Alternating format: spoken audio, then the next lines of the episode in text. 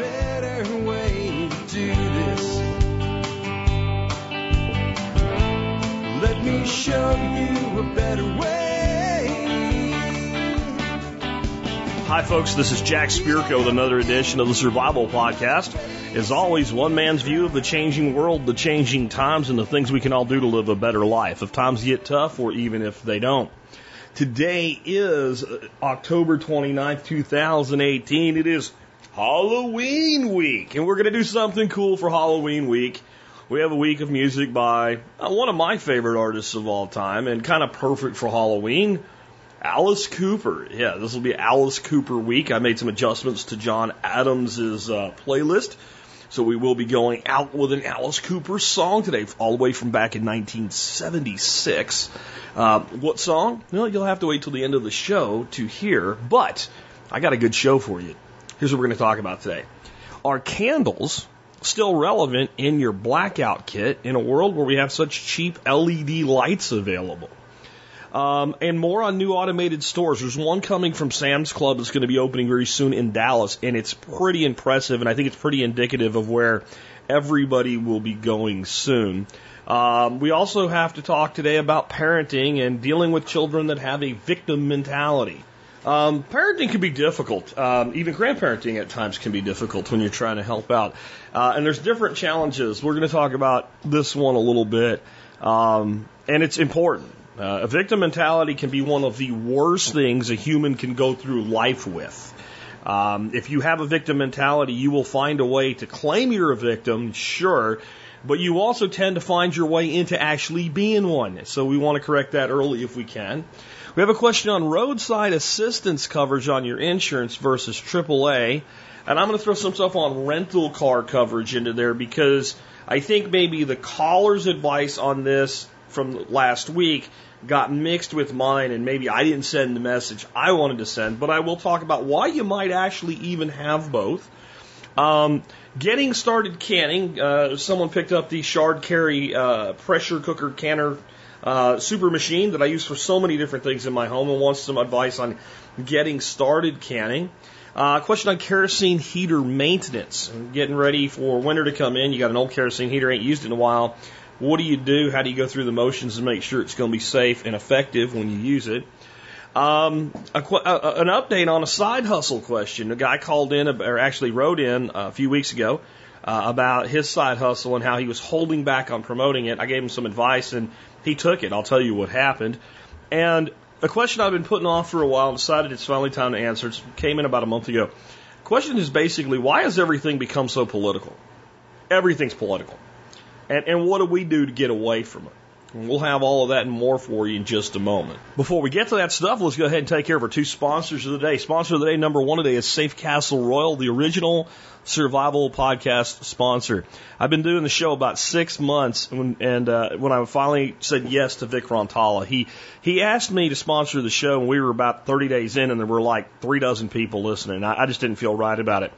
Uh, by the winter of 2009, uh, going into that January, um, I decided, yeah, I'm ready to do this. So I got with Vic and uh, we got the sponsorship program up and running. And so Safe Castle's been a sponsor of TSP since 2009. That's a long time, guys. That's a long time to support a show. Uh, in the world of podcasting, I think it's kind of unheard of. But they do have everything for your prepping needs, from the guns to the gardens, to the practical to the tactical, and everything in between. You'll find it all at Safe Castle Royal, and they have their discount buyers program. People pay uh, forty nine dollars for it. They buy it all the time, and you can get it for free, and that gives you big discounts on everything that they sell for well the rest of your life. Check them out today at safecastle.com. Next up today, Jeff the Berkey Guy Gleason. Hey, you know what's going on down in Austin right now? Boil water advisory. You know what I saw today? Um, what I saw today on the uh, blog? Uh, Alex Shrugged, who did all the history segments for us uh, for a very, very long period of time at TSP Wiki, um, he just made a little comment says, I'm surviving the water crisis in Austin just fine. Thanks, Berkey guy. Um, this is always my point with water filtration when you get a boil water advisory, they already have screwed the water up and you've already been drinking it for a while and until somebody got sick, you didn't know about it. That's how it is nine times out of ten. Uh, I've watched enough of the you know documentary type shows where like, this breakout of some disease, you know, in, in Canada, and all these people were coming in the emergency room, and like the doctor finally figured out two days into it, it was from the water supply. So they issued a, you know, okay, well, gee, that that was real helpful. Yeah, so I recommend that you filter your water. You do it with a Berkey. Get with Jeff, the Berkey guy Gleason, to get the system that's right for you. You can find his website at directive21.com. And again, he does discounts for members of the MSB. Uh, we mentioned uh, Alex Shrugged in his history segments. Uh, we're going to take a look at this day in history, October the 29th. Guess what year we're going back to?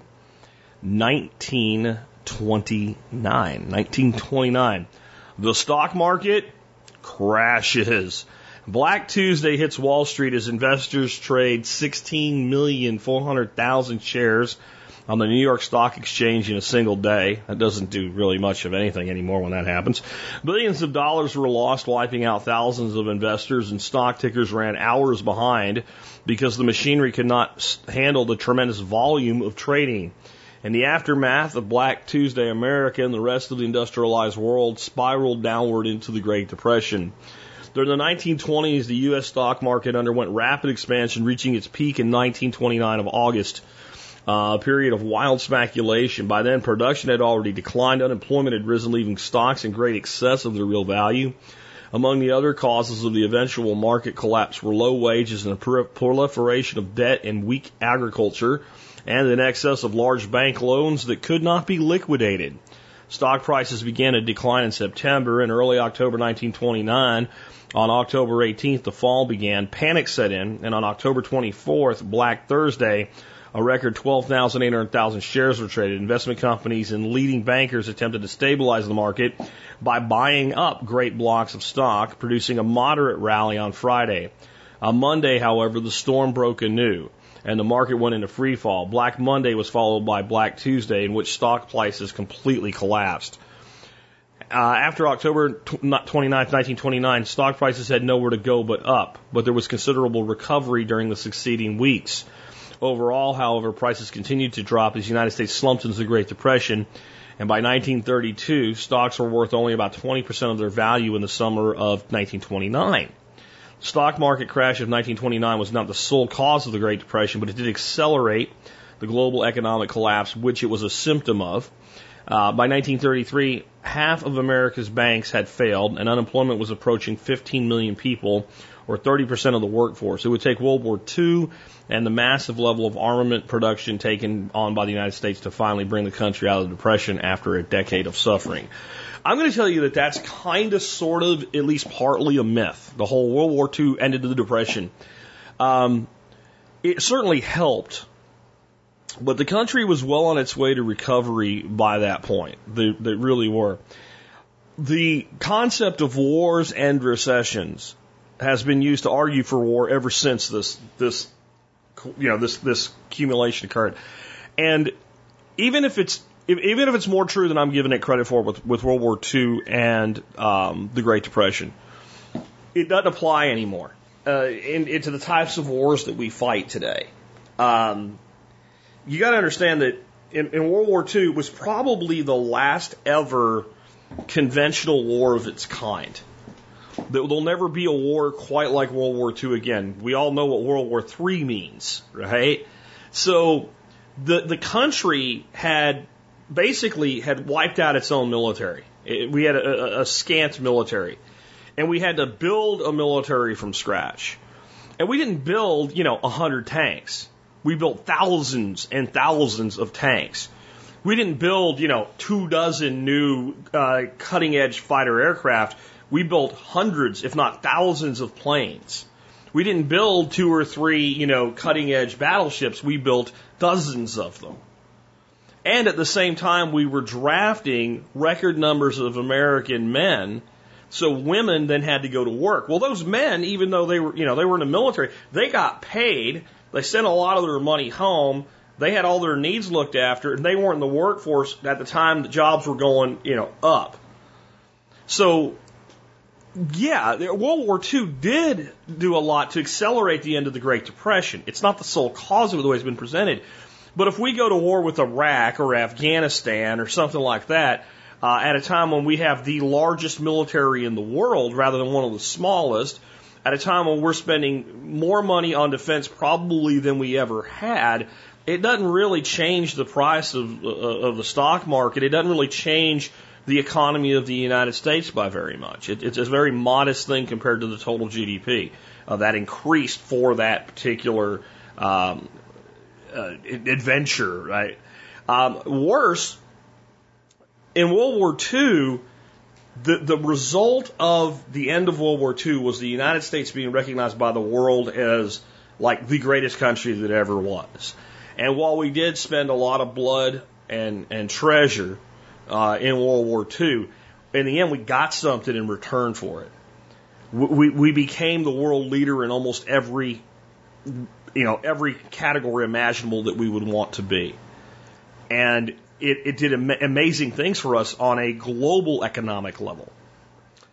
That there's no justification today for war based on what World War II did to end the Depression, and yet war hawks will continue to use it to sell you on the next war. It's very dangerous thinking. Just my thoughts on this. Next up, let's go ahead and get into your questions for me. Uh, really like the stuff that came in this week. A lot of variety. Remember, you can get a question into me simply by emailing me, jack at the survivalpodcast.com and uh, put TSPC in the subject line. And then, you know, question for Jack, comment for Jack, Jack, you're a jerk, whatever. They can be the bottom line up front. Give me your question or statement, hit the return key, and give me your details. If you do that, you're more likely to get screened and you're more likely to get on the air. Also, I have a lot of like current event type article stuff going on today. I do a lot of that on Mondays. However, I will tell you that straight up questions, I do give them priorities. I think after answering questions for 10 years, uh, it, it maybe most of the questions to be asked have been asked. Uh, but if you have, if you have straight up questions, concrete, like this first one, uh, your, your odds of getting on the air are really, really high. Uh, doesn't mean stop sending me the current events and news and, and, and you know, uh, you know, stories about where technology is going and stuff. I still want to cover that. I'm just saying I could use some more straight up questions. This comes from Jerry, and Jerry said, should a blackout kit still have candles? He says, I'm building my blackout kit after a move to a new house. In times past, I would include long burning pillar candles to provide some light for a room. However, with new LED lanterns that sit power, I'm questioning what advantage a candle would have. Uh, my Etekcity lanterns have been through several power outages and are still running on the batteries that came with them. Regards, Jerry. That's interesting because those E-Tech lanterns are today's item of the day. We'll talk about them when we get to them because there's actually a, a big upgrade to them. Um, let me put it this way. I do not believe that candles are better than LED lanterns. I think the the best thing to be able to light a room um, in your blackout kit is going to be something like these E-Tech lanterns. Uh, power failure lights and stuff like that are great too, but like Jerry's saying, so he bought these things a couple of years ago. They're still running on the batteries that came with them. Um, so I think they're a better solution. I still like candles.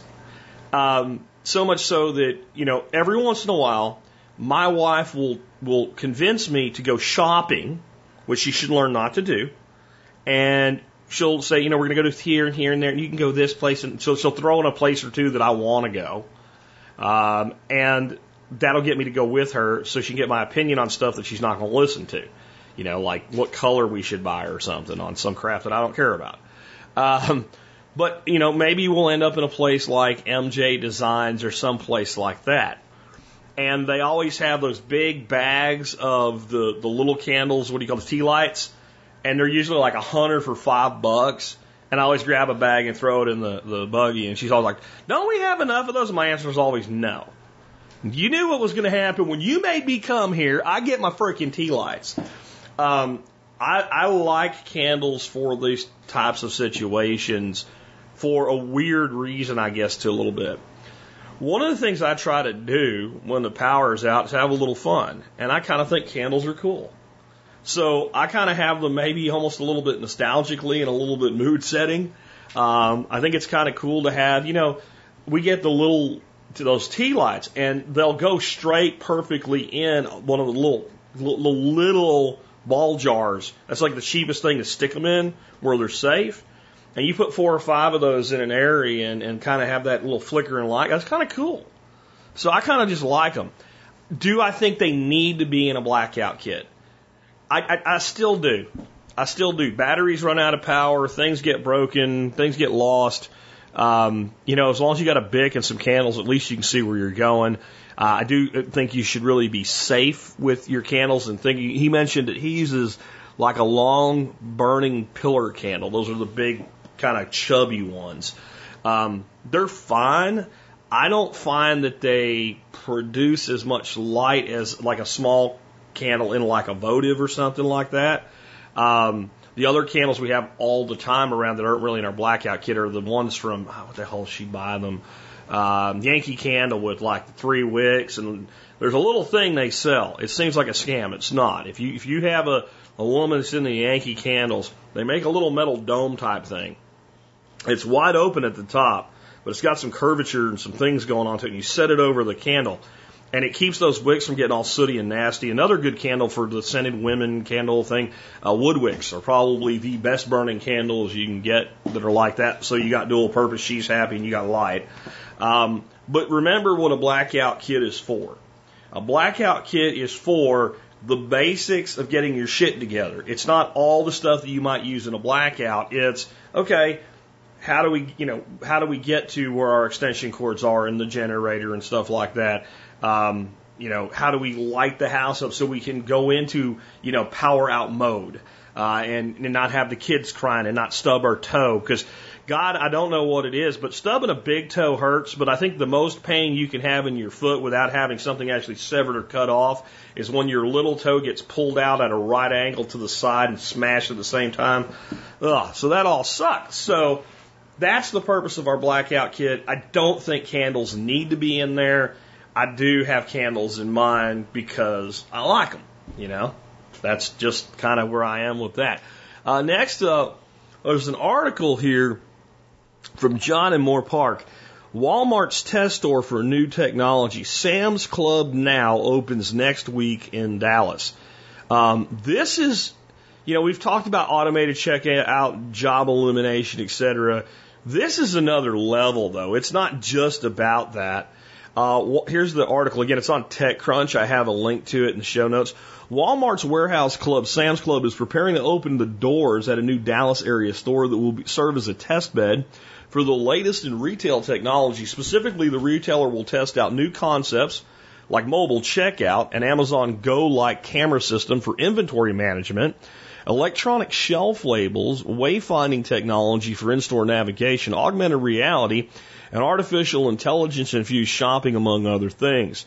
The retailer first announced its plans to launch a concept store in Dallas back in June, which was then said to be a real world test lab for technology driven shopping experiences. Today, the company is taking the wraps off the project and detailing what it has planned for the new location, which goes by the name of Sam's Club Now. Like other Sam's Club stores, consumers will need a membership to shop at Sam's Club Now, but how they shop will be remarkably different. Instead of cashiers, the store is staffed with member hosts who will act more like concierge, the company says. And instead of scanning items at point of sale cashier stand, customers will use a specialized Sam's Club Now mobile app the app leverages Sam's Club's existing scan and go technology, which is used today across retail locations to help speed up checkout. With the current scan and go mobile app, shoppers can opt to scan items they place in their cart, then pay right on their phone. At Sam's Club now, however, the use of scan and pay is required, not optional. Sam's Club Now app will also be infused with other features the company wants to try out, including an integrated wayfinding and navigation system, augmented reality features, and an AI powered shopping list and more. At launch, the app will offer a built-in map finding the right aisle for a given product, but over time, this mapping system will be upgraded to use beacon technology and be tied to the customer's list to map their best route through the store. Shopping lists will also be powered by AI using a combination of machine learning and customer history. The list will be pre-populated with customers' frequent purchases. Those can be removed from the list if not needed. This way customers won't forget things they usually need to buy. Meanwhile, the app will allow Sam's Club to test augmented reality as a way of highlighting stories about the products being sold and their features, as well as providing a way to find out how items are sourced, This seems more gimmicky though, as it's unlikely customers are interested in this sort of infotainment when they're just trying to get their shopping done. I'm going to disagree with that, and I'll tell you why in just a second. But at very least, the test store gives the retailer a chance to confirm the supposition with real world data. The app will allow members to place pick, place pickup orders that will be ready in an hour or place same day delivery orders. And it goes on from there. Let's talk a little bit about first the whole concept, the augmented reality. What that's going to be is like, so you pick up, you know, this, this, uh, this, this package of crackers and there's like basically a commercial or some family eating the crackers. I, I agree. If that's what you're looking at, it won't be very helpful. But imagine now you're sitting there and you're thinking about buying a food processor. And so you, you pick it up and you, you know, for more info, you scan it with this app. And a video comes up and explains the features of that food processor versus other food processors. I, I think when you're making that type of a decision with something that has moving parts, or does this thing do this thing, I think that actually is a good way to push people off the purchase fence, right? When they're not really sure if they want to spend their money or not. Um, what I found interesting was I took a look at the comments, and this is a really new story, so it's not a tremendous number of them yet, but there is the typical bifurcation of comments mainly. Uh, one is the group that says, great, this is all good stuff. They should have been doing this a long time ago. And the other one is the angry and bitter who say things like, well, they just closed 50 stores and took away a bunch of jobs and now they're opening this kind of thing to take away more jobs. Yes. Yes, that's how the market works. The people that are clinging to the old, and there was like one person said, I'm so glad I'm 71. Hopefully I'll be dead before I have to deal with this. Well, unless you're dying right now at 71, you're going to deal with this. And it's going to be, that is the group of people that are going to have the hardest time accepting this. And, and I hate to put it this way, but it is probably that generation that right now is in their late 60s and up that kind of have to die off for this to be completely adopted everywhere.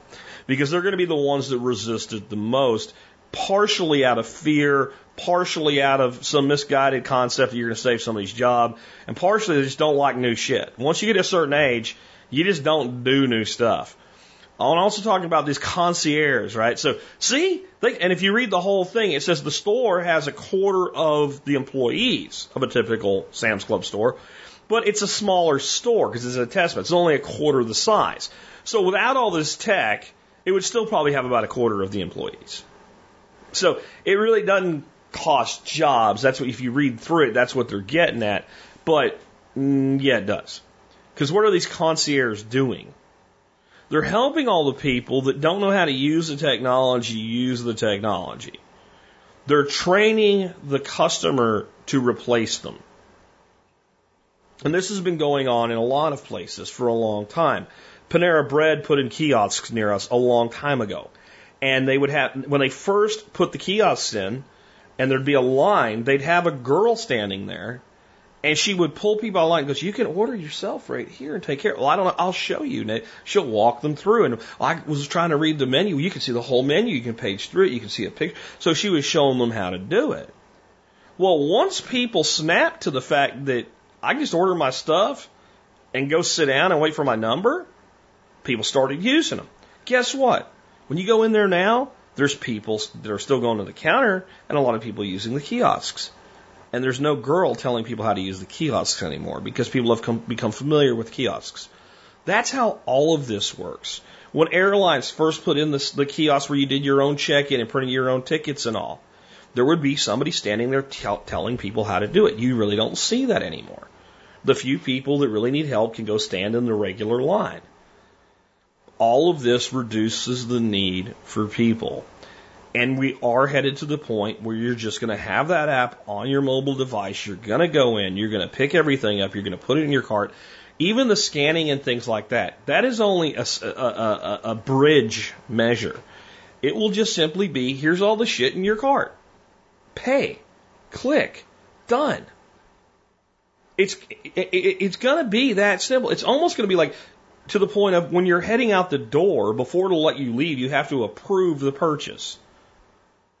And there'll be somebody standing at that door, like they do at Costco, for instance, kind of checking your receipt, which will be electronic and, to, and delivered to their device, against what's in your cart. And they won't sit there and individually go through. They do what they do at Costco, and I think they. I don't shop Sam's Club, so I imagine they do something similar. They kind of look. It says there's like 20 items, and then there's about 20 items, and there's nothing really expensive in there that's not on the list. It's not like, oh, you have 20 items, and one of them's a big screen TV, and there's not a $900 charge on your. That's kind of what they're doing. It's a spot check. They'll do that for a long time until they get to a point where the potential loss is lower than the cost of the person. That, that, that's that's when they'll just say, you know, it's not worth having somebody there, you know, 18 hours a day, seven days a week, doing that job, paying overhead and benefits on them for the 50 bucks that we might lose. If we lose 50 bucks a day and we save $500 in, in, in, in staff, well, that saves $450. Done. And what will happen, you want to talk about shopping, uh, shop, you know, theft, shoplifting deterrent? Companies will develop policies that if you've been caught stealing from their store, you can't shop their store anymore. And they'll just deactivate your ability to shop your store because you have to buy through their app. So they can just turn you off. Now that leads to Orwellian stuff too. What if they just like stores decide we don't like Republicans? We don't like NRA members. We don't like brown people. We don't like white people. We don't like red people, whatever it is. I think that, you know, the government would obviously intervene in those types of situations mostly. Um, but I do see the potential for abuse. But I see kind of the first step in that, you know, being, hey, you stole from us. You don't get to be our customer anymore. I'm sure people will be outraged by that. I think if you really do steal from someone and they don't want your business anymore, they have a right to tell you to go sawed off, honestly. Of course, I am crazy. You know, I'm crazy. This is where I'm going to offend everybody. I think that any private business should be able to refuse to do business with anybody they want to for any reason they want to. Um, and I think that in the in, in 2018, if you do that and you say, well, we just don't sell to black people, go ahead. You'll be out of business because people won't tolerate it. I do think in, in some instances the calls for government to protect things and stuff, we do need to come to terms with the fact it's not 1955, it's 2018, and people are a lot different today than they were in 1955.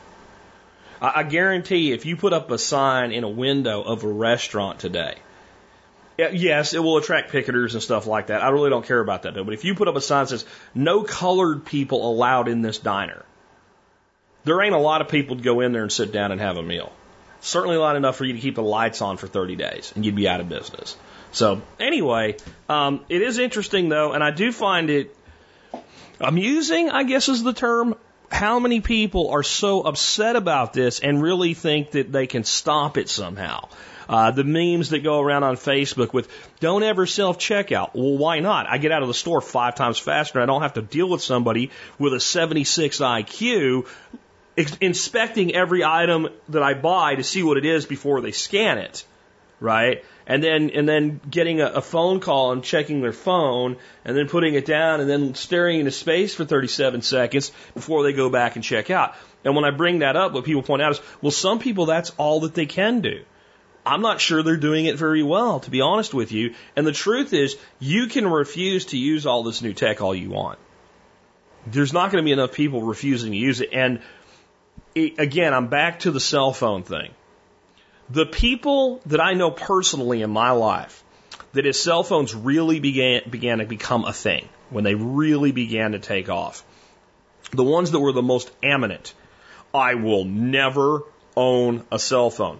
They're the people to this day, like family and stuff, when they come to the house and it's a big gathering and there's 30 people here they spend 80% of their time on the couch, on their phone, not talking to anybody when they're supposed to be with family.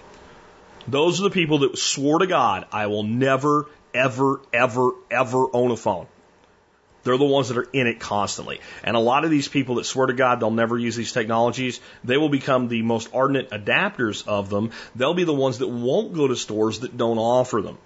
It's the wave of the future. I highly suggest that everybody pay attention and do what you can to make yourself as marketable as possible in a uncertain future. This next one is a, a, a hard one to answer. It comes from Brandon. Uh, Brandon says, how do you teach a 10 year old about personal responsibility and consequences? Details I have a 10 year old daughter who is our second child, uh, middle child. There you're already starting there, right? Uh, who has firmly set victim mentality in her mind. She refuses to take any personal responsibility for anything that happens in her life, from disobedience to bad grades to fighting with her little brother. We've tried explaining it to her till we're blue in the face. We've grounded her from several things and events. Nothing seems to get the point across to her. Every negative consequence for her action is someone else's fault. She's just the victim, and it's not fair. Our other two kids, currently 5 and 15, have picked up on the concept quickly. We've been trying for years, starting them young. As you can imagine, uh, her not understanding uh, this makes it difficult. It's not, if not impossible, to teach her more important lessons about life. Any advice is very much appreciated. Thanks for everything you do, Brandon. I am not Dr. Phil, and I'm not the child psychology version of Phil. I, I, I think I have a kind of a unique perspective on human psychology. Um, and it is kind of one of my little side niche things that I like to dig into from time to time. Uh, so I, I can be maybe helpful here, but I have to say that with children, this particular issue is not one that I've had to deal with the poor me um, of the four primary control drama dynamics. I am dealing with a similar thing with my grandson right now. Not so much the poor me, though he throws a little bit of like, you don't love me crap out, but we get through that quick. But the, the discipline not working. Like, it, they get in trouble, they're not happy about it, but in the end, they don't really care. So being disciplined does nothing to, to maybe prevent future misbehavior. And I think one of the things that I've been trying to do with my grandson, and one of the things you need to do with your, your daughter here, is to make a very clear understanding of why they get punished. If you ask the average kid, especially 7 to 12 years old, why do you get punished? They'll say, because I did something bad. In your case, it might be because somebody else did something bad and I got the blame for it. Right? Something to that effect. Or I was bad because she made me, or whatever it is, right? Uh, and it's not fair. Uh, don't be surprised why it's not fair. It's the favorite phrase of the uh, adolescent is it's not fair. Um, but there, the, the, the, the commonality across that spectrum is that I, they, they, they, they view the world simplistically because they're children. I get punished because I'm bad. That is not why we punish children. It is, it is the cause of the punishment. It is not the why of the punishment. And so when what children really need to understand is you are punished when you misbehave so that you will behave better. It's important. You are not punished because you're bad. You're punished so that you will learn to do good.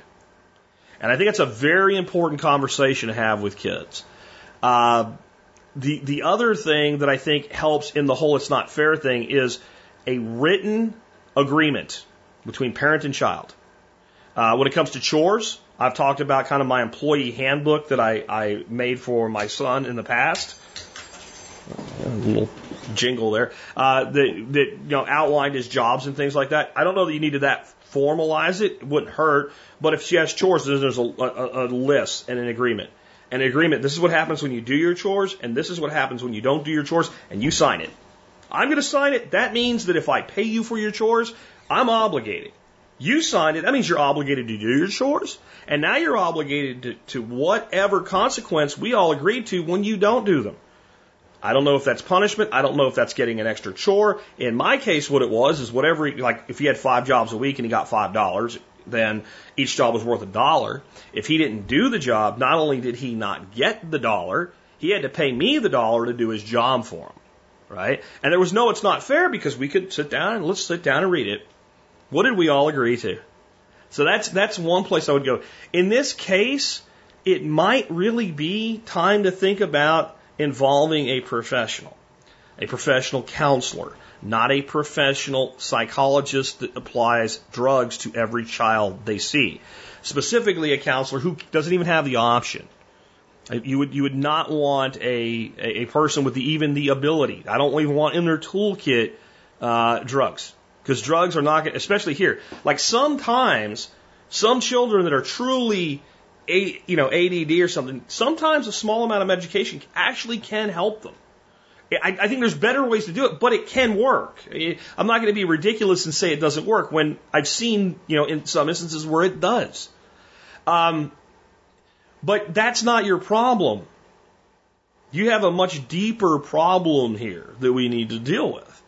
And I think that a lot of times parents lose sight of the fact, like they think that if I do this, then that means that I'm failing. No. Eh, that means that if I only knew, and this is the thing, you think if I only knew the right thing to tell this child, then it would work. You could tell them 100% perfect what should be said, and it doesn't mean shit because a prophet has no honor in his or her own country. When they see a third party, uh, often that changes the dynamic a little bit, and they'll often open up to that third party. It also may not work. Um, Matthew, when his his birth father passed away, we took him to a counselor, and the first two sessions were just useless. At least they seemed to be that way because he refused to even really have a conversation with the guy. But the guy was good. And by the third, he was like, I think we're making some real progress here, and he's getting some things out. And this is why I knew the guy was good. By the eighth, when we met him after they talked, he said, You don't need to bring him to me anymore. Uh, okay. He's like, he's fine. He's, he's, he's, he's not completely over it, obviously. You don't get over it as a parent ever. But he's processing it well. He's dealing with it. He's going to be okay. Now, the reason I say you cannot take them to a person that will prescribe medication, especially first, is they will always prescribe medication immediately. We got a referral to a, a, a counselor that was also a psychologist um, or psychiatrist, whichever one the, the doctor is that provides medicine, uh, from the doctor that Dorothy worked for. He talked to him for five minutes, came out, said he was clinically depressed and needed to be on medication. And he kept pushing it like we were horrible people if we didn't do what he said. I almost put him through a brick wall that was behind him. He has no idea to this day how close I came to picking him up like the Undertaker by his throat and putting him into that wall. Um, but we just left. We just left which was probably the right decision. We got him into this good counselor. So counseling may help here. I think another thing that would help here though is to understand the four primary control dramas that people use to get their way in life. And everybody at one point or another uses all of them. Sometimes there's a place for it. The most dominant form is the intimidator. If somebody's trying to rob you and you have a gun pointed at them and you don't want to have to kill them, and you want them to get on the ground on their face, it behooves you to be intimidating. I'm going to an extreme to show you there are places for all of these. Eh, and sometimes it's a natural behavior versus a control mechanism. Okay. But there's a dominant one in everybody's life that they use to control others and to basically pull energy from other people to themselves. And the first one is the intimidator. It's exactly what it sounds like. You intimidate people. The next one is the one that I've had to come to terms with and learn to try to control is the interrogator. The interrogator is like the intimidator light. But the, inter- and, and the intimidators, you better do what I say, tries to scare you. The interrogator uses logic and reasoning. You see why I might kind of fall to that, right? Where you just pull the person's case completely apart by asking them questions that you already know the answer to. That's exactly what it sounds like, like a police officer interrogating you. Then you go to the aloof. The aloof person, when they want to gain control in life, they they're they're heading toward the poor me spectrum, which is the other extreme. But instead of like, oh, nobody loves me, it's not my fault, etc., they just withdraw and are quiet. They just kind of go away. They pull into themselves, and that draws other people to them. The aloof child is the one when they when they get in trouble, but they're not really in trouble. They just got corrected.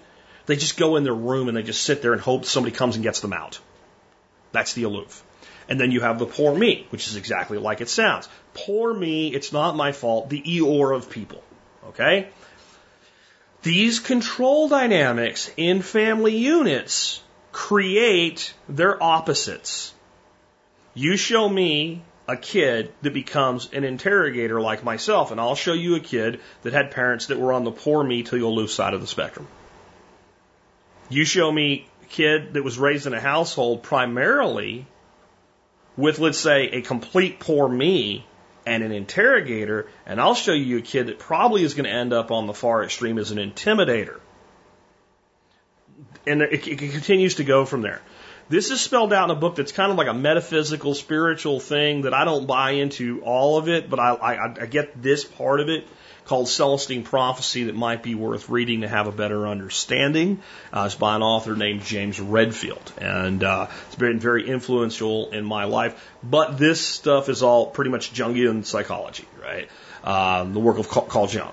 Uh, so you can go there too, but it's going to be more complicated and, and, and more difficult to understand where it is kind of broken down in this narrative. And honestly, that book, like the first 70% of the plot line is really great and then it gets dumb. Just, just so you know. Um, so I don't know if that really helps. That's just kind of where I'm at with this. Uh, I do think that discipline needs to be applied if it gets the child's attention. So if taking away something doesn't work, then take away additional things until I, I'm going to keep doing this until I have your attention. I, I, I'm about to have, my, I'm having a problem with my grandson. Well, I'm not. His parents are, his teachers are, and his grandmother is. Because he does whatever the hell I tell him to immediately, right?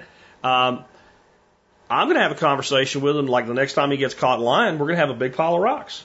When you come home from school, you're not just going to be, you know, restricted. You're going to pick those rocks up and you're going to move them to the other side of the, the field. And after you move them all, you're going to put them back. And after you do that, you're going to put them back. And you're just going to keep doing that till your day's over, until I think I have your attention. Now, some people would say that's cruel and unusual punishment. No, it's not. Since nothing else is working, we're going to try something and see, and if it doesn't work, then we'll try something else. But I mean, I, I even told his dad, I said, if I were you, I'd have him pick up all his toys, dump them out on the floor, put them away again, dump them on the floor. Now, when you tell me when we're, when we're ready to talk about this, and, you're ready to actually pay attention. Because the kid's getting to the point where when you tell him he's in trouble, he gets a smirk on his face, almost like he likes to get in trouble. And there's got to be a point where you say, listen, if you're, if you're going to play this game, this is a form of escalation, you're not going to win. And the biggest thing with kids in all these situations is not raising your voice. Uh, to, to have as little irritation in your voice as possible. And to use as little intimidation as possible. Because I'm going to explain the dynamic of control here. And, you know, if you got arrested and some cop has you in a room and starts losing his mind screaming at you, telling you, you better do what he says, just to say, give me a lawyer. Like, you know, unless you actually think he's going to start physically abusing you, it doesn't. What you think is this guy knows he's not in control here. He's trying. He's a, he's using hail marys. You know, hail mary passes here, trying to get me to come off my game or whatever. But if you sit down and an inspector sits down across the table from you, even if you've done nothing wrong, and he's very, very calm the entire time and says, things really don't look good for you at this point. It's terrifying. It's terrifying because this person's obviously got something and he's in control. He might be bluffing, but you, you see what I'm saying there. When you are calm with a child, just say, you know what, if you're going to keep doing this, well, then you're going to not have all of these privileges and they do anything other than what you ask, you just immediately take those privileges. You never raise your voice. You never get upset. You just, okay, it's gone. It makes, it makes a statement.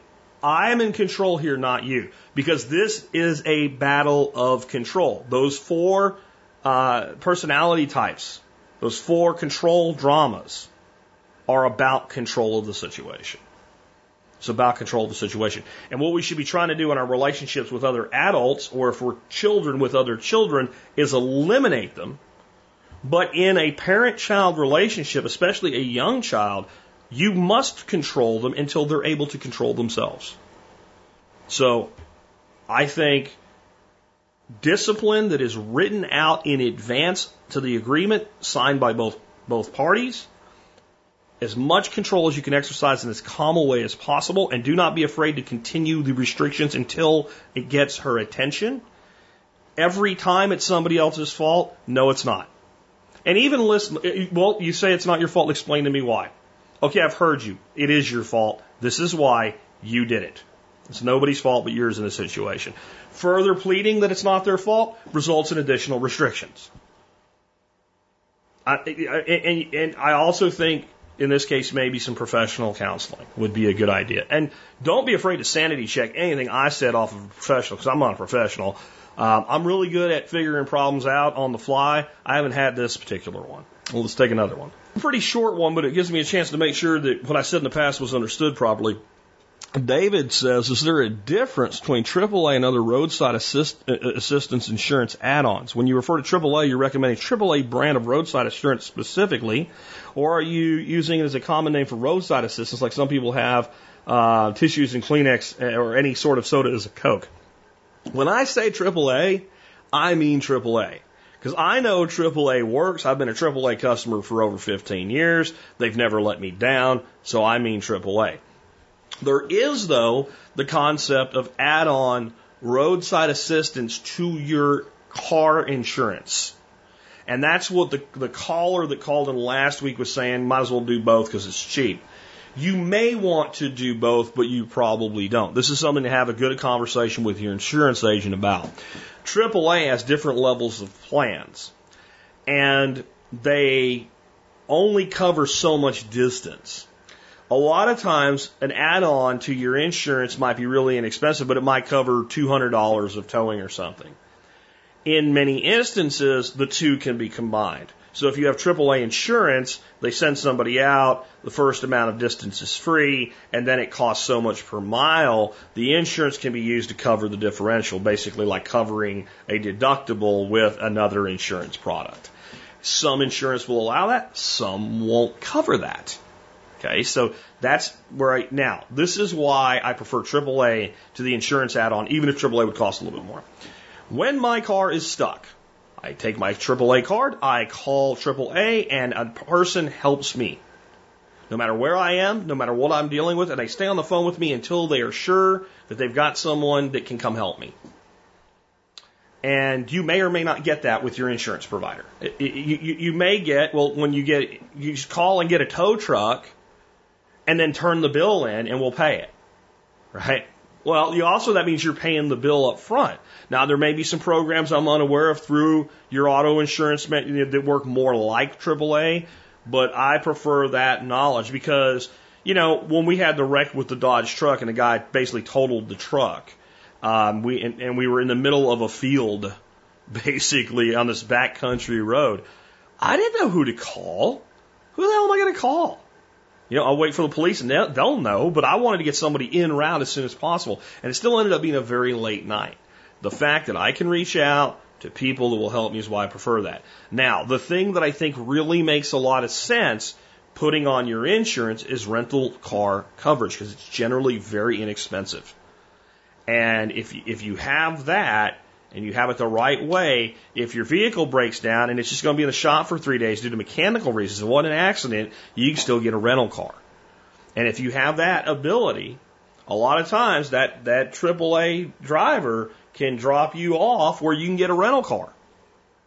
And, and it is very convenient to have those two stacked together. So kind of that's where I'm at with it. Uh, I don't know that it makes sense for most people to carry add on insurance to their, their vehicle insurance with AAA, to me, when you do the math and the probabilities, if you dump that in Excel, I don't see the case where it's going to work out.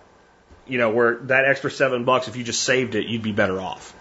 Because if you if you need it, it's there, and it's usually it's around seven bucks a month to add that. Now, the important thing to know is many insurance providers will give you a discount on your auto insurance if you carry AAA. Sometimes it's enough to pretty much pay for the AAA membership, making it free. I can't believe I've never pointed that out before. Not everybody does it, but that's something if you ha- have or you're going to add AAA, you should talk to your car insurance provider. Do you guys offer a dis- discount if I carry my own third party roadside assistance program for the vehicle? They'll do this for a variety of reasons, not the least of which is it means your vehicle won't be abandoned on the side of the road. You're driving down the road, car clunks out. You don't have money for a tow truck. Your friend comes and picks you up. You're not sure how the hell to get your car anywhere. It sits there until you can figure it out.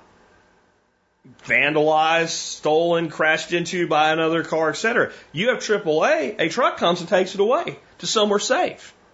So that's something that's definitely worth checking into. Uh, next up is a question from Joe in Utah. It says, Hey, Jack, how do I get started canning? Well, you're in Utah. Just ask your next door neighbor. And if they don't know, ask the other one. One of them knows. I'm, I'm Oh, only kidding a little bit. But seriously, he says, how do I get started canning? I just got the Carey pressure cooker canner, but I've never canned anything before. What are some good resources for getting started? From very little knowledge, I have some canning lids and jars already. I know I can use the, the jars, but what about the lids? How do you know if I should do water bath or pressure canning? I would like to can leftover stews and soups. Can I can anything or are there things I can't can? Maybe if you have time, you could share some of your favorite recipes. Thanks. I've really enjoyed the show in the last two or three years.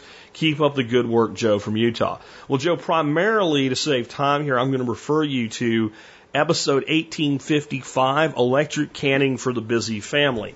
I did an entire show dedicated to canning with electric canners, which are safe. Don't write me anymore, you safety police don't understand how freaking heat works and pressure works. Um, but there are two electric canners that are safe to can with. There's the Power Pressure Cooker XL, and there is the Chard Carey uh, electric canner and cooker. Nothing else that I am aware of right now is safe for pressure canning. The Instapot certainly is not safe for pressure canning. That's why I think it's worth a few bucks more to buy the Carey because it'll do everything the Instapot does, plus it will can and it's bigger and does more. Um, so Here's the thing. Basically, anything that is not high acid needs to be canned with a pressure canner versus a water bath canner. All right. This almost doesn't matter though, because you should almost never be creating your own recipes. Now, you can put stuff together and find an analog. Like if you're doing uh, a chow chow recipe, your recipe might be different than the next person, but the processing for that type of thing will be the same in any recipe that's an approved canning recipe. And you should always be starting with that as a reference point. You need to pressure can always meat.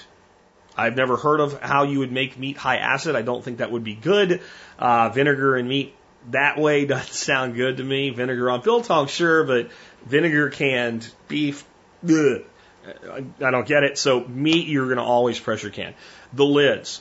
There's two parts to the lids of the canning jar. There's a little ring that goes on the outside. You can use that all you want. All it's really there is to kind of keep the center cap in place.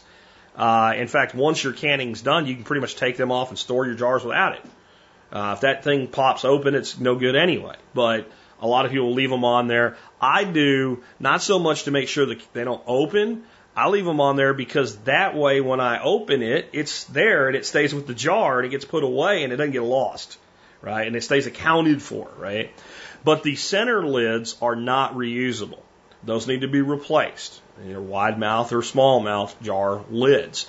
Uh, the actual thing with the seal, they are once and done.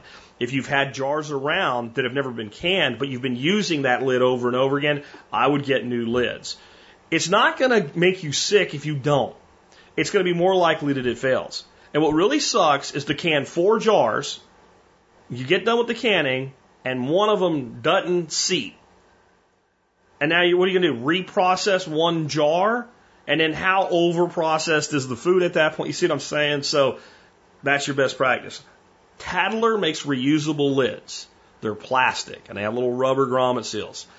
I've heard they've gotten better, but when I tried them, I had lots of failure to seals and I stopped using them and I went back to old school stuff my granny used and I've never looked back and I probably won't. Uh, so you can't reuse the lids themselves. You can use the rings and the jars. Um, you you can go to a lot of the canning websites to get recipes pretty much you can can anything. And all you need to do is if you're doing a soup, look up soup, a soup canning recipe and follow the same process, even if there's different stuff in your soup. It doesn't really matter. Okay. If you're going to carry, you know, canned chunks of beef, if the recipe was for, you know, canning chunks of pork, it's fine. It, it's that type of thing. Start with a recipe. It will tell you what to do.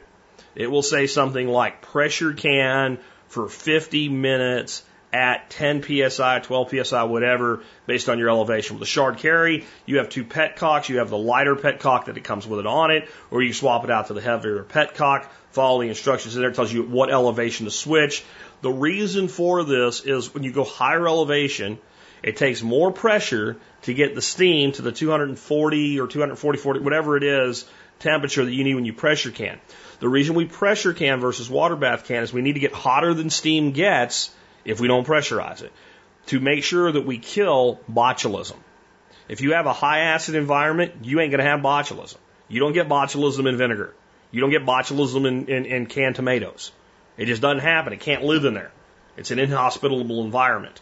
Since canning is oxygen deprived, if you stay under 240 degrees, then botulism can grow, create a toxin. It's not the botulism that gets you, it's a toxin, and it is deadly. It is not something to live in fear of. Just follow procedures. Go ahead and look up that episode. Um, as far as recipes, I'm not going to do a cooking show today. There's, a, I think there's quite a few actually in uh, that episode. Again, that episode is 1855, Electric Canning for the Busy Family. And I have a link in the show notes for you. And from there, we'll move on from there because that episode gives you all you need. Next up, Tim says, What type of maintenance and repair needs to be done to get a kerosene heater ready for the winter? Backstory I bought a used kerosene heater off Craigslist three to four years ago. Haven't used it much since then. It's been stored in the barn. I've been hearing some reports of colder, wetter winter this year, so I'd like to make sure the heater is working properly before I need it. How do I know when the wick needs to be replaced? What are the hazards of not replacing the wick or just burning it as is? Are there parts to consider repairing, replacing? Thanks, Tim. Pretty much. The only thing that can go bad is the wick. Um, I guess you could have your, your, you know, your wick extender, your little adjustment thumb screw, something go wrong there. There ain't a hell of a lot of moving parts to kerosene heaters, which is why they work so well. Um, I don't believe in replacing a wick that's functioning properly. Okay? I mean, that's, that's the way I'll put it to you. I don't even think it's worth consideration of replacing a wick that's, that's functioning properly. I would go out, I would fill up your, your, your heater, I would light it, whatever the procedure is for that particular heater. I would adjust it to a proper height on the wick, which is so you get a nice burn. If you have it to where it smokes at all, it is too high, back it down. If it burns nice and clean, you're golden. If it smokes, if it doesn't burn right, you know, if it's smoking when it shouldn't be, it's time to replace the wick. The one part I would have on hand for your heater at all times is a new wick. But I wouldn't replace it until you saw some reason thereof to replace it. It's very unlikely that anything has happened to your wick. It doesn't have to be done very often. The last kerosene heaters I owned, I owned in Pennsylvania. And when we moved here, because there's not a lot of kerosene available in the Dallas Fort Worth area, we went to propane for our emergency backup heat. And, uh, we, uh, we gave those heaters to neighbors. One of them my father had had for about 10 years and he gave to us when we moved there. The other one I had when we moved there and I'd had it for quite a few years. We lived there for three years and they all still were using the same wick that they came with. So I would, again, I would have that extra wick because when it goes bad, it's a problem. But I would, you know, if you're not power using it, they last a long time. Um, now, if it was stored with kerosene in it, Kerosene has a really long shelf life. It's about equivalent to diesel. Um, but if it's been in there years and it's had kerosene in it and it hadn't been used at all, it's, it, they only hold so much kerosene, right? So it's not like you're talking gallons and gallons here, you know. I would probably siphon it out and I would put that kerosene in, a, in an approved container eh, whatever, uh, and make sure it's labeled. And I would use it for like starter, you know, like starting a fire or something like that. Um, and I would put fresh kerosene in it. And if it had been done that way, and that wick has that old kerosene in it, I would let it the first time you let it go. I would let it burn for about 20, 30 minutes at least, maybe half an hour to 45, and make sure it's burning nice and clean, and then just put it away until you need it. There's, there, that's the beauty of them. That's why I recommend them. There's just not a lot to go wrong on them. Um, next from James, uh, James wrote in and he was talking about not promoting his side hustle yet because he wasn't ready. So I gave him the riot act on it. I did that about a week or two ago. Um, and uh, he, here's what James had to say. Thank you for showing me the flaws of my thinking. I was the caller that asked about promoting my side hustle. I've invited all my friends on Facebook to like my page, and within an hour, I've nearly tripled my likes on the farm page. I sold eggs to a new customer. A friend of mine texted said he's showing uh, my new introduction post to a local chef. I guess that means you're a jerk. Thanks for all you do, James. Uh, here's the link to my Facebook page. I'm going to work on starting a blog and Instagram this weekend. Um, good for you, man. And, and I think that should just be encouraging to people. I think there's so many people in this exact situation. The failure comes from a failure to try. Uh, there, there is so much opportunity in the world. And, and we just need to put ourselves out there. And if we put ourselves out there, you know, enough, you find some people that like what you're putting out that want to do business with you. And next thing you know, you're an entrepreneur. And, and it ain't always easy, but it's always possible. And, and the, the, the certainty is if you don't, it won't happen. If you don't take the effort, if you don't try, it won't happen. And again, what I said when James, the, the, the, the, flawed logic with James's original thought was, since I don't have that much, it's a, no, I'm not doing that much yet. I don't have that much to offer yet. That somebody will look at it and go, well, I don't want to do business with him. That's that's marketing. Most people that look at your shit don't want to do business with you anyway. But if like that person said, well, I don't want chicken eggs. And later, you know, let's say James decides to go into meat rabbit business, but the person would want to buy meat rabbits. It's not like he's going to be, oh, I saw that jerk three years ago and he didn't have no damn rabbits then, so I ain't buying no rabbits from him now. And I think people really think that way when they're doing podcasts. You know, people want to get out and do a podcast. They think I got to be perfect. You know, I, I remember when we used to take web clients back in the day, and you'd put up their website, and you know, one piece of copy was they needed a correction and, and their website had been, you know, they'd approved it, uh, but they missed that that that that that particular lack of a comma or uh, a word that was out of place, or maybe it, it, when they read it a third time, they thought, well, we don't really do that. They would call you in a flippin' panic.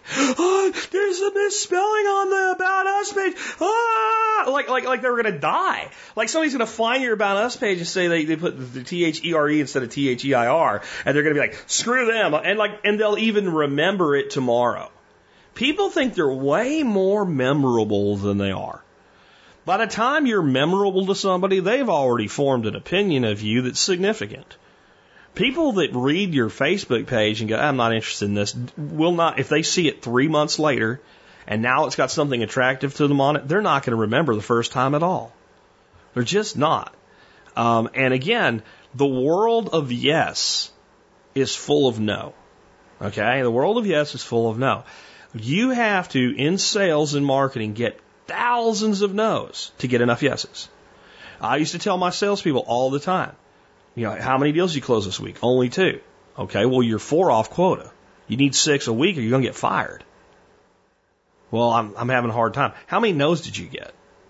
And I don't care what that number was. Okay, well, you need more no's. In fact, I used to be fond of saying the number one way to double your sales is to double your no's. So the beauty of marketing versus sales is that marketing is in general an automated process. People confuse marketing sales as a single discipline, what have you.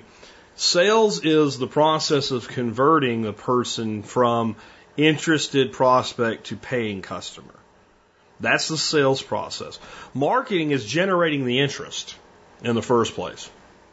So when you have a, a web-based social media platform process in place generating the interest, oftentimes you, you what, the the system itself then does the conversion to sale for you. If there's a buy now button, or when the person contacts you, they're what we used to call a lay down sale. The only way you're not going to get the sale is if you directly screw it up. Like the guy calls you and says he wants eggs, and you tell him he's a dumbass for bothering you at three o'clock in the afternoon. That would be how he would screw that up. So get out there and make things happen, folks. It, it, it really is worth doing. And now we have our final question today. It's kind of a complex one. But I wanted to talk about what you control versus what you allow to control you as we go into this one. So he says, Hi, Jack. Why does everything have to be political anymore? And what can we do to get away from the collective mindset? My wife and I are from different political backgrounds. The other night I was explaining to her my example of how one of our local government schools was ineffectual in the management of money paying their bills late. It was a fact I found ironic because they are charged with educating our youth and theoretically should be on top of things. She turned the conversation completely around and told me it's because they're underfunded school in our area compared to the private charter school 10 miles away, i.e., if the public school only had more funding, they would prevent them from paying their bills late. The incompetence in their AP department was of little consequence. Not wanting to enter a debate at the time, I dropped it, but left me wondering why does everything have to be political anymore? My original point was that the person they have in charge of the books was not the brightest crown in the box, nothing to do with uh, racial inequality or any liberal minded agenda. I just wanted a second opinion because our conversation left me scratching my head on how we got here. Thanks for everything you do, John. Well, I think in, in that case, it's, it's somewhat understandable how it would be taken politically because it's in an area that is about government, right? It is a government institution. Now, I, I think your point is valid, though. I was pointing out that this person they have doing the job sucks and probably either needs to be retrained or fired. But I've seen it in so many things. When you talk about things that are absolutely not political. And I think it comes down to how people view the world. I think that there's a, great deal of us that view the world pragmatically. We judge things based on what is. And we don't speculate until we get to a point where you have to. We have to speculate here because we don't know. So when we look at something and somebody's doing a bad job, then somebody's doing a bad job. We don't really care why they're doing a bad job. Maybe their dog died. I don't know. I feel bad for you if your dog died, but if you can't do your job, then you need to go home. That's how we look at, and we look at everything that way. If we see three people playing baseball and one of them's better than the other ones, he's the best player. We don't care what color he is. We, we just observe this person is a better player. If we see three people doing a job and one of them seems completely incompetent, we point out that they're incompetent. We don't care what color they are, what sex they are, how they dress, other than if it's you know inappropriate for work. And when it's inappropriate for the work they're doing, we might observe that. But we are nuts and bolts people, and we judge things on logic, reason, and knowable fact. And then there are people that judge the world and what goes on around them based on how they feel. And it is that group that generally makes everything political. And it is that, it is not that we do not have people like that on the right. We do. This is why I highly differ from the right on the majority of social issues. Because I think most social issues are nobody's business but the people that are living their lives. The last place, the, the, the, there's almost not a social issue that I think the government should have its finger on in any way, shape, or form. I see it as a violation of liberty.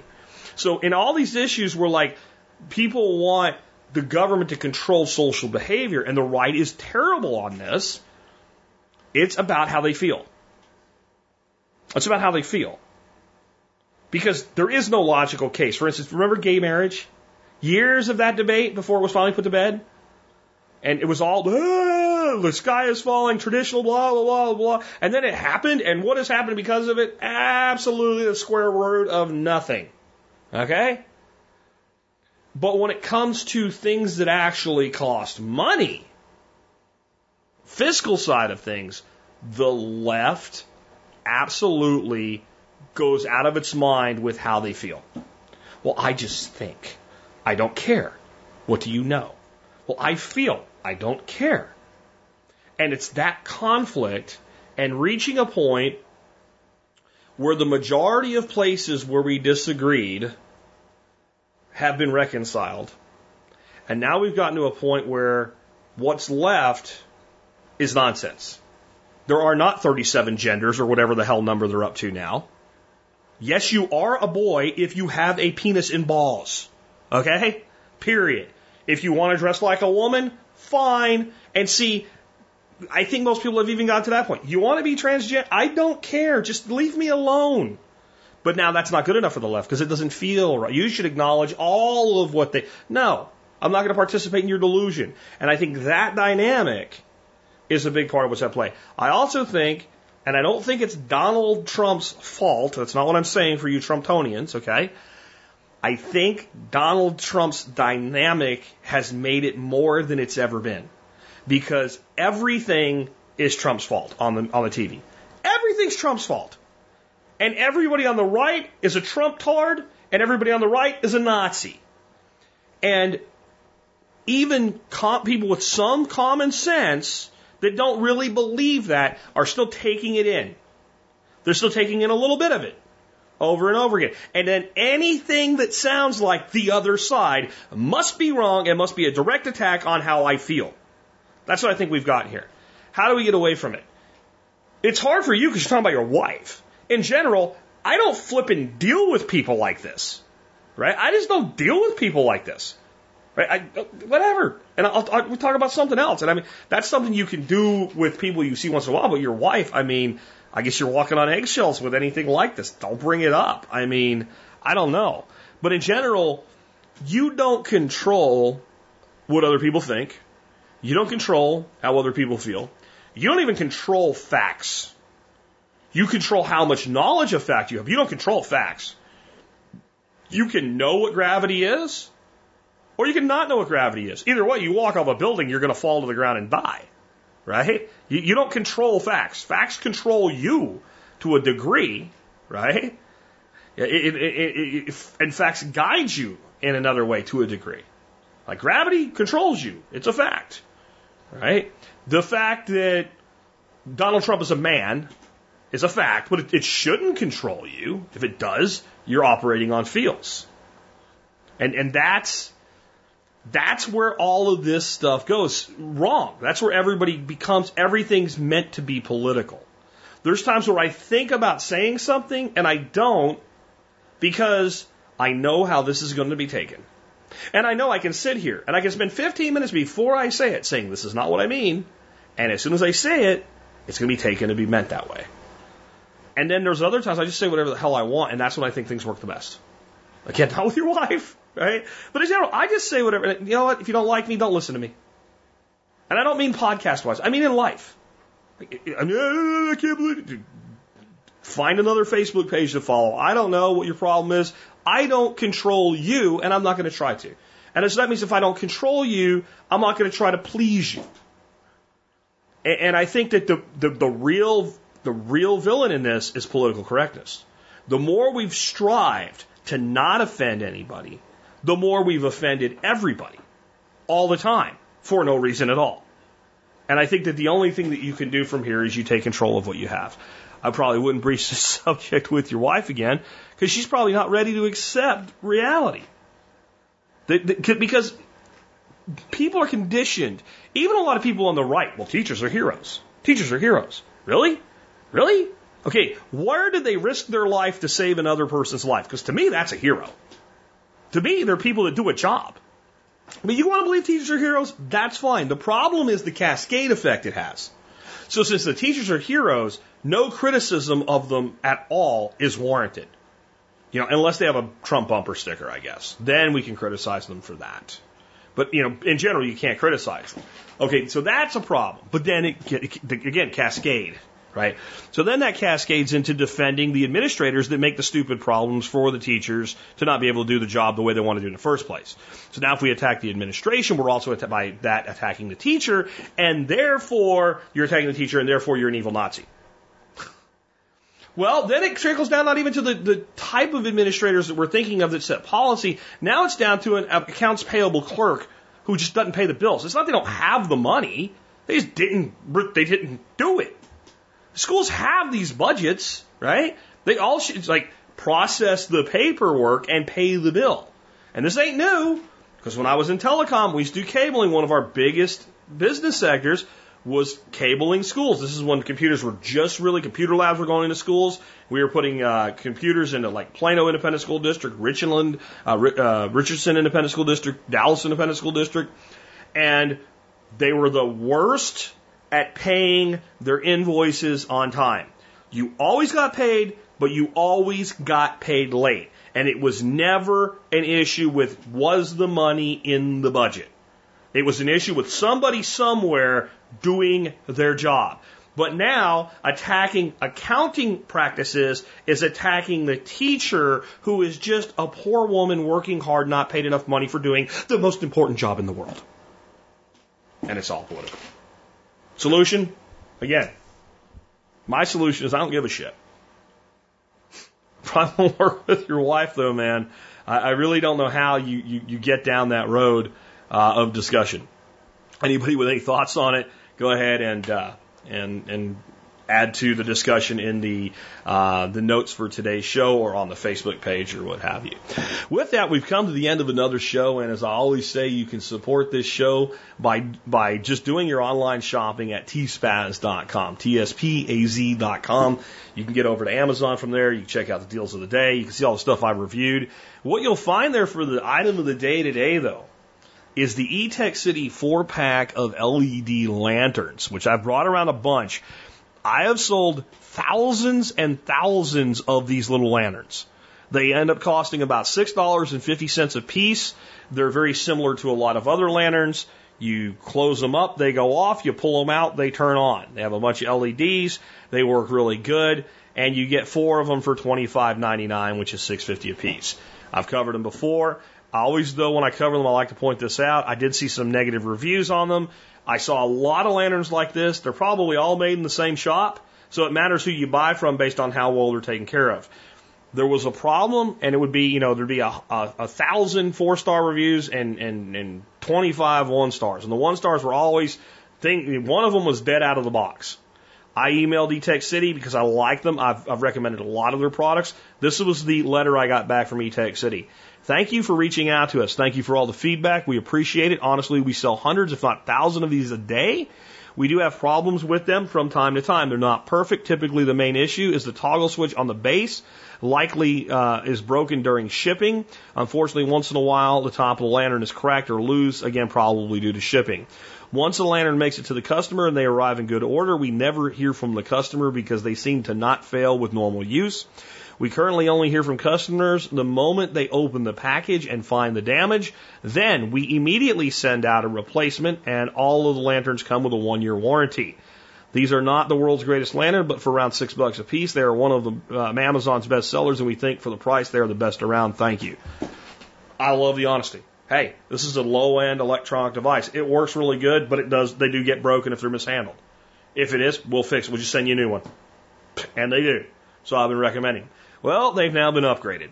They made a good product better, but if you want the, the super cheap version, you can get it, or you can pay more. How much more? A dollar fifty a unit. What will a dollar fifty a unit get you in an upgrade in these things to the new version?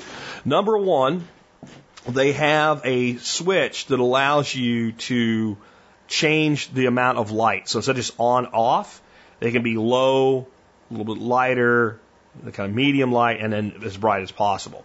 That's nice because one, it can help you make the batteries that last forever last even more forever.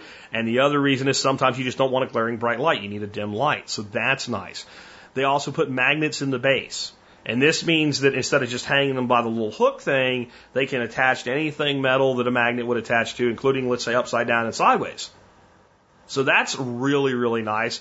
And then in the lid, there was some space. So what they did is they went ahead and they made it so the top will come off and you have a little storage compartment in there. Now you're not going to store, you know, the largest survival kit known to man. And I wouldn't rely on this thing as your survival lantern anyway. Uh, this is basically something for camping, the backyard, and in your home when the lights go out. But you can put stuff in there, and I mean, like keys, a little bit of tinder to start a fire with, things like that for camping. Uh, but you've got that extra space and that extra storage for a buck fifty more each, so they come out to eight dollars a piece. If I was buying some today, and I'm not, but I will buy new ones of these in the future because I love the damn things, I'd pay the extra dollar fifty. What I like about Etekcity, they don't get rid of product unless it just stops selling. So if you want the lower priced item, you can still get the lower priced item. So you have your choice. Both of them are in the review. Um, I think these are a great gift for your non-prepper type family members that need to be a little bit prepared. You can get a box of four of like the you know the lower end ones for twenty six dollars, and give them that, and at least they have that. Hell, they come with batteries, three apiece, so a dozen batteries. The batteries are worth twenty five percent the cost of the lanterns. And like uh, the guy that wrote in said, his that he bought with his lanterns two years ago are still working. So there you go. Again, you can help support us anytime you uh, shop online just by going to tspaz.com first. Also, you can help us by becoming a member of the Member Support Brigade. I'm just going to remind you real quick. Last day of the MSB sale. It's the last day of the MSB sale. It's the last day. If your dog get your discount code, it's still the last day. Fall 18, you get the MSB for 30 versus 50 bucks. You have till the end of the day to do it. If you're going to do a mail in form, if it's mailed in even by tomorrow, I'll honor it. Uh, if you're doing it online, the code will just automatically shut off like Cinderella at the ball at midnight Central Standard Time tonight. So if you want the discount, go get it. Remember, the cool thing is the $30 a year applies to recurring members as long as you remain an active member. That brings us to our song of the day today. Alice Cooper, man. Like I told you at the beginning, we've got Alice Cooper week. This song is No More Mr. Nice Guy. I always like this song. I just think it sounds cool, especially for the time it was out. 76, I think, is when it was released. But here's what this song's really about. I've always noticed the, the, the, lyrics, and I just thought they were like something he came up with. They're actually based on some level of real life. The Reverend didn't really punch him in the face, but it's kind of where it comes from. Like, so when he started doing all his stage shows and stuff, and you know, Alice is a little bit, you know, he, Alice Cooper is out there, right? Uh, at least was. I don't know if he's still making music live anymore or anything. I'm not sure if he's still around. I, I, I'm pretty sure if Alice Cooper would have died, somebody would have told me. But when, when he when he started out, started doing these stage shows, his like mother's church groups and all were like kind of judgmental, didn't really like it, weren't sure how to take it because they knew him when he was a little boy and he's a nice little boy. And the truth is, Alice Cooper is a nice guy. Um, I, some of my favorite cameos uh, are Alice Cooper cameos. Uh, he's I think a couple times been on 70s show and he's never in character. He's dressed in character, but he's always like this really calm, nice guy. Um, but this song was basically a middle finger to the people putting him down for theatrics. And basically the statement of, there's a lot worse things I could be doing than this. And like the people in the church that were judgmental about what he was doing when he wasn't bothering them, the hypocrisy almost like being punched in the face by a reverend for who you are, even though that actually never happened. It was a metaphor. So anyway, it's great music to be going into Halloween week for, right? And uh, this has like a really, just a, I just think it's a great song. So with that, it's been Jack Spirko with another edition of the Survival Podcast, helping you figure out how to live that better life if times get tough or even if they don't.